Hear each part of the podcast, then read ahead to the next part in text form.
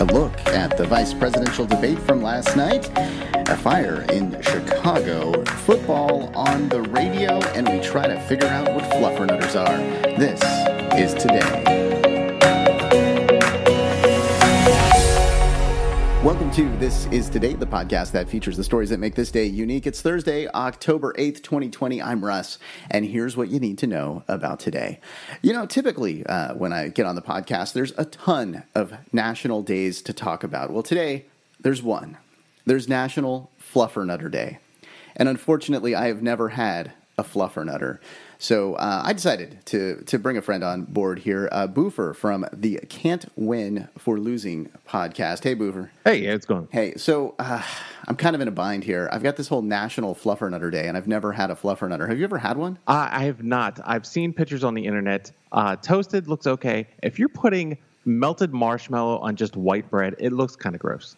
That's what I was thinking. I mean, I, I, I too looked at the photos, and there's that one where there's like this like marshmallow stuff leaking out with what looks like cheese, but I think that's peanut butter. That is correct. Uh, look, there's other great looking things. There, you have fluffernutter bars. You have Those cookies look good. the cookies look good. They kind of look like there's also like a sandwichy kind of cookie that have instead of butter nutter, it just has the marshmallow on the inside, and they use the peanut butter cookies on the outside. You know, it's a peanut butter cookie because they have to use the fork and the hash for some reason. I don't.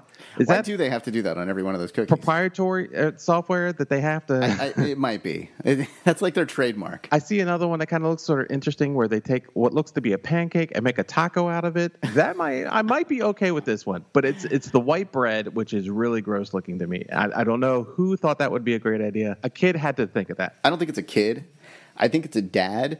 I think the mom was out of town, and the dad is like, "All right, I got to get something for this kid for lunch today. Uh, what do we have? Let's see: marshmallows, peanut butter, bread. All right, It's all I had in the pantry. all right. We're gonna we're gonna prep a couple of uh, wow, it's hard to say fluffernutters. Uh, we're gonna prep a couple of fluffer nutters. We'll have those, and uh, we'll be right back with our events and birthdays after this. And welcome back. Let's take a look at last night's debate from a historical perspective. Okay, so while Kamala Harris is the first black and South Asian American woman to take to the vice president debate stage, She's the third female vice president nominee. The first was Geraldine Ferraro in 1984. The second was Sarah Palin in 2020. The vice presidential debates historically have not done that great in ratings. They, they go back to 1976, and typically they are the worst rated of all the debates. However, when Joe Biden was debating Sarah Palin in 2004. That was the most watched debate of that year. Yeah, it was an interesting one. Uh, people wanted to see what Sarah Palin was all about, and that was kind of her big uh, debut. So, really, historically, not much happens at the vice presidential debates. Some say, you know what, just do no wrong and all is good. However, there was a first last night. It was the debate debut of a fly. Yeah, the fly that landed on Pence's head was the first time a fly has ever been featured in a debate. It got about two minutes of airtime, so good job, fly. And yes, I, I did research this last night. I, I looked all over the web throughout the various debates to see if any other flies and or bugs have landed on candidates. And uh, well, I guess we saw history uh, last night. Um, Okay, uh, let's talk about 1871. And no, I'm not talking about the amount of times that the moderator said, Thank you, Mr. Vice President. I'm talking about the year 1871. On October 8th, 1871, a fire started in Chicago. That fire would grow over the next two days and destroy over three square miles of the city. City officials traced the source of the fire to a small shed, but they were unable to determine the exact cause. In the end, it killed 300 people and destroyed over 17,000 buildings. It left over 100,000 people homeless. Okay, in 1921, a college football game was on the radio.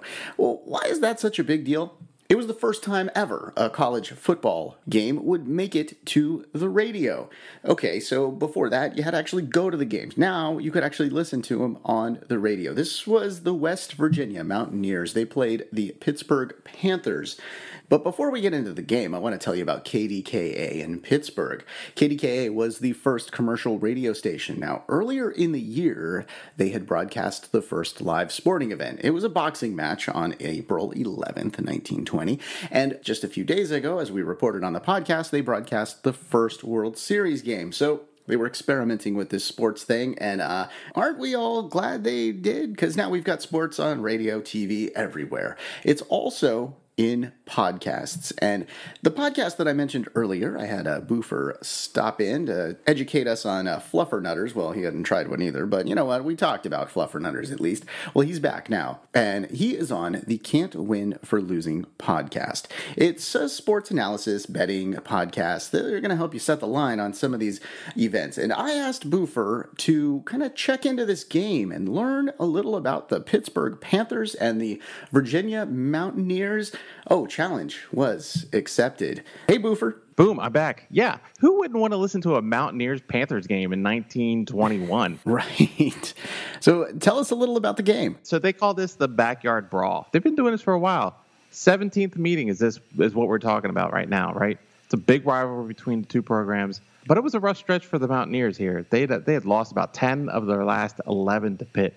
So, not too pretty looking if you if right. you but you've got your first year head coach in Clarence Spears looking for uh, just to turn things around a little bit uh, for West Virginia. The Mountaineers were 2 and 0 at the beginning of the season. This is their third game of the year.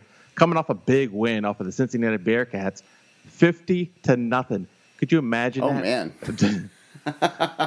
wow. How, how, how can you be losing in the backyard brawl 11 times in a row and then still beating other teams 50 to nothing like it's no problem. Did the other team show up for that game? I don't think so. Uh, and on the other side of the field, you've got the one and one Panthers ran by Glenn Scobey Warner, but more commonly known as Pop Warner. Oh yeah, Pop Warner, the the football uh, for kids, uh, the organization. I, I, hear that Pop Warner actually just helped out the organization in uh, the early years, and so they named it after him, uh, calling it Pop Warner Little Scholars, and uh, just Pop Warner. That all originated out in Pennsylvania. Yeah, that's cool. Hey, we're, we're learning a lot this one. We've got Pop Warner, we've got KDKA, and uh, we've we've of course got the game. Let's get back to that game and see what else was going on. Uh, Pitt had just come off that one of the toughest loss of their. They had a zero to six loss to Lafayette the week before they played this uh, backyard brawl, uh, and I think they saw this game as one of the games to get back on track. What about the odds?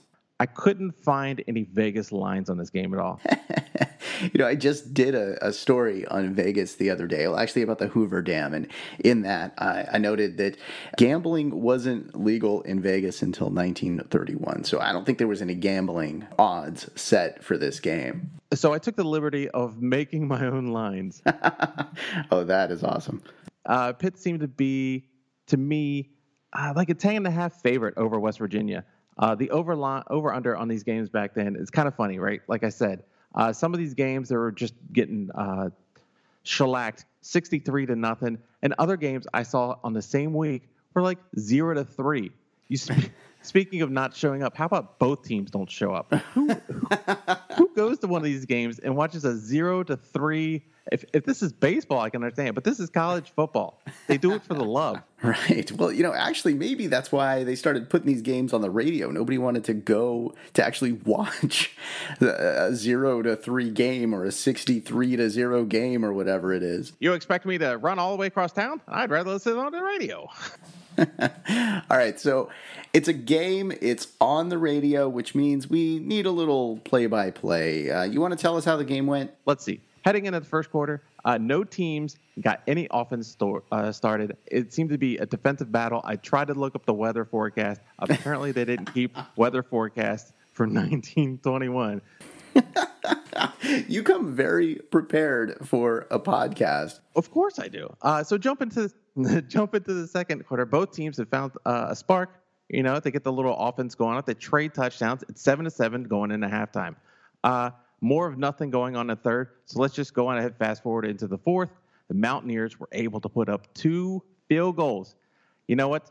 Panthers saw a field goal of the game before, so this is, you know, a little bit more than they're used to, which is okay because you know what, the Panthers came back and they were able to score two touchdowns and just head on for a victory.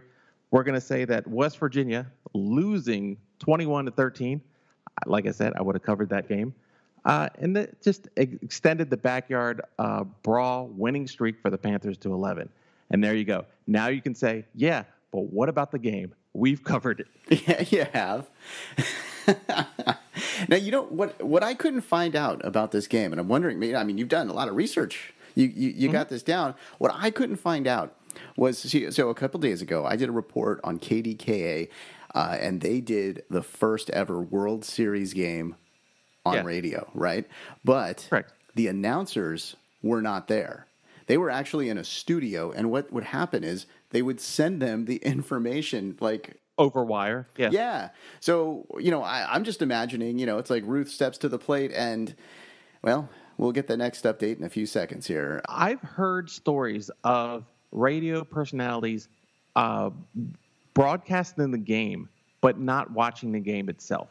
I've I've heard. I'm from St. Louis. I've heard uh, stories of guys broadcasting the Cardinals games by just someone over the phone telling them what's going on. And what they do is, since they're genius broadcasters, they just make up the game as they go, right? And then whatever information comes in, they just let it fit in. And you, as a listener on the radio, would never know. you know, as a guy uh, that's worked in radio, uh, there's plenty of theater going on as you're listening to the radio. You know, re edits of things, uh, you know, adding into a call afterwards to just change it slightly to make it fit into something, whatever it is, or uh, the winners, you know, like you answer the phone, your caller number 100, and well, you know what? You didn't sound excited enough. So, can you do that again and just pretend like you're excited? Or when the caller's not exciting, you know, asking one of the interns to pretend that they were the caller so that you'd get somebody uh, excited. Listening to the radio, just assuming the truth is coming out. I was thinking about this the other day, uh, driving down the street. I was like, oh, I want to listen to music. And I said, oh, that's right. My car has a radio and I can turn it on. and I turned it on. And what did I hear? not music. I heard advertisements. Right. But then music came on that I liked afterwards. I mean, yeah, well, you know, jumping back to this uh, KDKA thing, it is pretty amazing that today was a milestone uh, in radio. Uh, I, I miss radio. I wish it was like it was before, but you know what? I do love the ability for everyone to be able to make a podcast and basically do their own radio station. So tell us, Boofer, a little about uh, your podcast. Uh, so my podcast is pretty simple. So it's about us talking about us because that's the only thing we really know about. And then when we're done talking about us, we talk about all the sports games that I bet on. Uh, my co-host Gabby, she does not know as much sports as I do. So it's not that you have to know anything about betting or know what a sweetheart tease is or anything like that. You come to the podcast and you learn. That's it's the Sesame Street of betting. Nice. It, it's for everybody. It's really for everybody. You you turn on ESPN. These guys are just screaming all the time. I don't. I'm I'm, I'm sick of it. I just want to hear a normal, rational person talk a little bit about sports. That's all I care about. I don't need to be screamed out because I'm not a good person because I don't believe some other person. It's it's got too political on ESPN. How is that even a thing? that's not what that's not what we're about. We like just hanging out and talking about sports. And then uh, Gabby likes laughing at me, or not laughing about me when I win or lose, because you know I can't win for losing. Yes, and that that's your podcast. Uh, can't win for losing, and you know, yeah, you're right. It's not just all sports. It's a little bit of everything. And I got to tell you, you do a great job on that podcast. Oh, thank you. Uh, yeah, we just like to talk about ourselves and the interesting things that happened with us. All right, thanks so much, Boofer, for joining me. Again, it's the Can't Win for Losing podcast. All right, let's take a look at our birthdays for today. In 1943, on this day, Chevy Chase was born along with R.L. Stine. Both of them turned 77 today. Sigourney Weaver is 71. Matt Damon is the big 5 Nick Cannon is the big 4 And Bruno Mars is 35. Barbara Palvin turns 27 today, and I'm not her only fan. Bella Thorne is 23 today. A little inside joke there. This is your look at October 8th. Thanks for listening to This Is Today. We do our best to pull together all the correct information. If you heard something that was wrong, you know what? You're super smart, and we're super sorry. Be sure to subscribe wherever you get your podcasts and give us a five star if you think we deserve it. And, and don't forget, you can add us to your Alexa Flash briefing. I've been getting a lot of feedback uh, from that lately, and uh, it's great. So be sure to add us as a part of your Flash briefing, and you can wake up to us each morning. All right, if you would like to make a guest suggestion or give us feedback, you can go to thisistodaypodcast.com. I hope you enjoyed learning about today. I'm Russ, and I'll talk to you tomorrow.